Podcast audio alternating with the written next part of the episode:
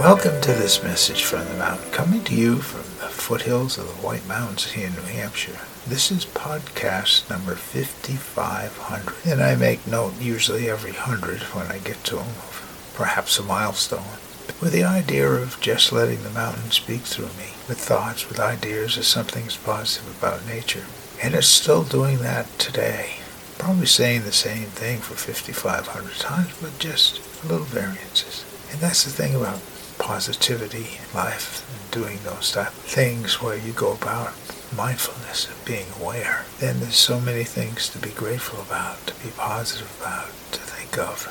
And this is the same thing in number 5500. I'm grateful for the inspirations that the source gives me to pass on to you, which now you own and you can either pass them on or think however you want to. Anyways, number 5500. My name is Michael Hathaway, and this is Message from the Mountain. It is my prayer these words are right and good for you and to hear them.